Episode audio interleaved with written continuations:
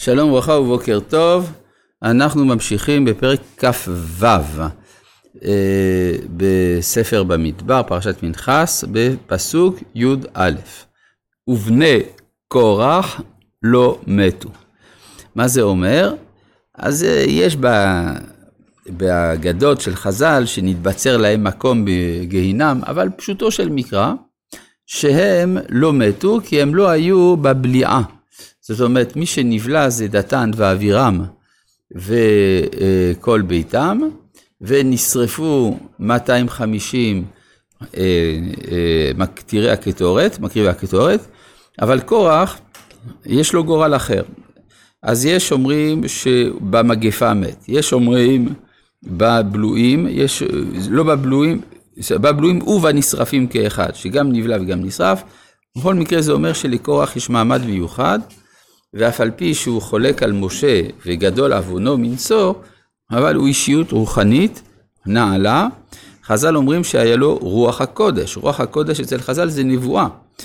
ולכן יש המשך לבניו, ובני כוח לא מתו, זה בעצם אה, מגיע עד אה, השושלת של אלקנה ושמואל הנביא, ובני קורח שהיו לוויים במקדש, והיו מן המשוררים, אסף וכדומה.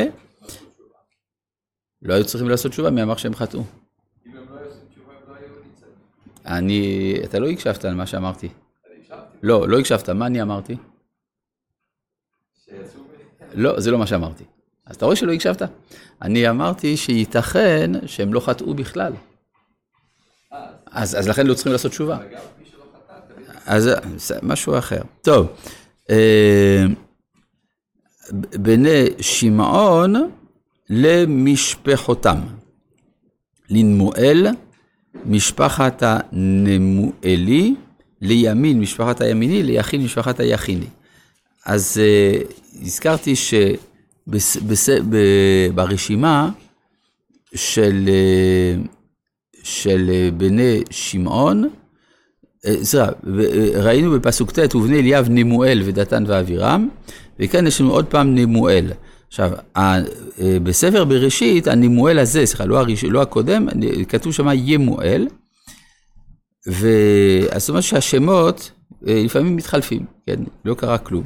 לזרח משפחת הזרחי, לשאול ממשפחת השאולים. מי זה השאול הזה? זה שאול בן הכנענית.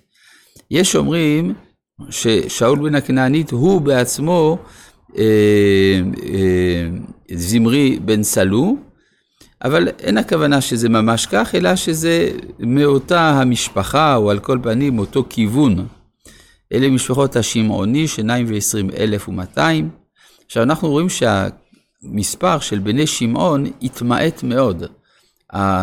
השבט איבד לפחות חצי מבניו. אז יש אה, מקום לומר שבני שמעון הם עיקר הנופלים במגפה. כן, זאת אומרת, זה שאנחנו רואים נשיא בית אב לשמעוני שחוטא בחטא של כוסבי בצור, זה אומר שהשבט בכללו, כלומר הוא מייצג משהו בשבט, ולכן אנחנו רואים שאחרי המגפה, אה, השבט של שמעון הלך והתקטן מאוד, שניים ועשרים אלף ומאתיים, כמו המניין של שבט לוי. זה גם מסביר מדוע נחלתו של שמעון בארץ ישראל לא הייתה נחלה עצמאית, אלא הוא היה בלוע בתוך שבט יהודה.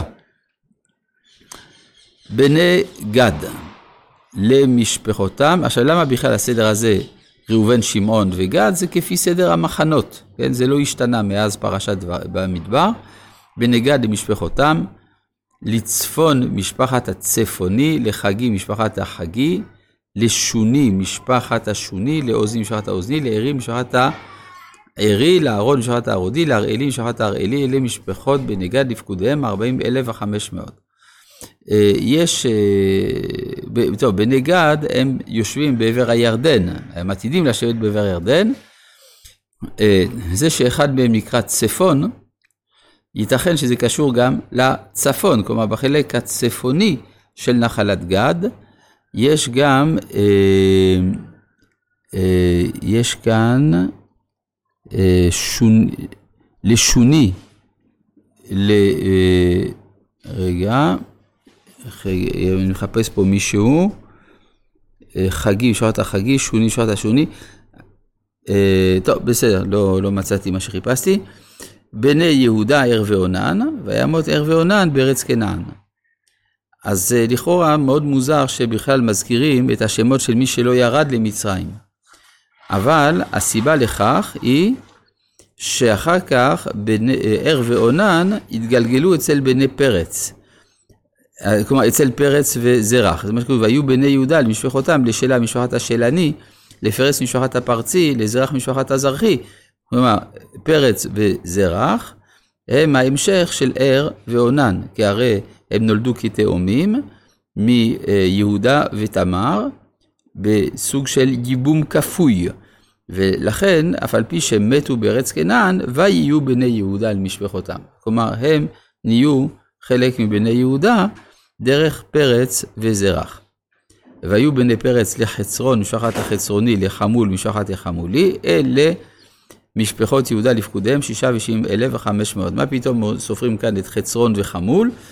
כי הם נולדו עוד לפני היציאה, הירידה למצרים. אז הם נחשבים למשפחה בפני עצמה.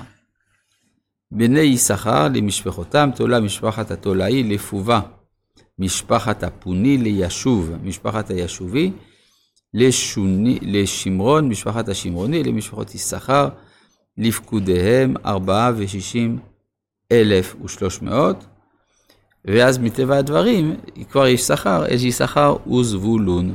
בני זבולון למשפחותם, לסרד משפחת השרדי, לאלון משפחת האלוני, ליחליאל משפחת היחליאלי, למשפחות הזבולוני יפקודיהם, שישים אלף וחמש מאות. אז יש פה תמיד יהודה עם יששכר וזבולון, למרות שמבחינה גיאוגרפית, יששכר וזבולון הם בצפון ויהודה בדרום, ואין רצף טריטוריאלי, אבל יש לשים לב שבכל זאת בגולן ישבו בני מחיר בן מנשה.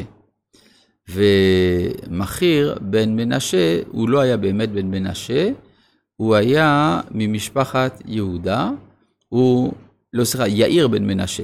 יאיר בן מנשה הוא יאיר בן סגוב למשפחת יהודה, אבל אמו ממנשה, ולכן הוא גדל כמנשי. אבל הנחלה של יאיר בן מנשה היא בעצם יהודאית, ולכן יש רצף בין יהודה, יששכר וזבולון, מבחינה גיאוגרפית גם כן. כך שיש לנו יהודה בצפון ויהודה בדרום, כמו שיש לנו דן בצפון ודן בדרום. בס, בס, כן? אחרי אבא. עכשיו, יש, עזוב, יש יוצאים מן הכלל. עכשיו, יש מה שנקרא, בספר יהושע יש רשימה של הגבולות של שבט נפתלי. ומצד מזרח, גבולו של שבט נפתלי, כתוב יהודה הירדן. מה זה יהודה הירדן?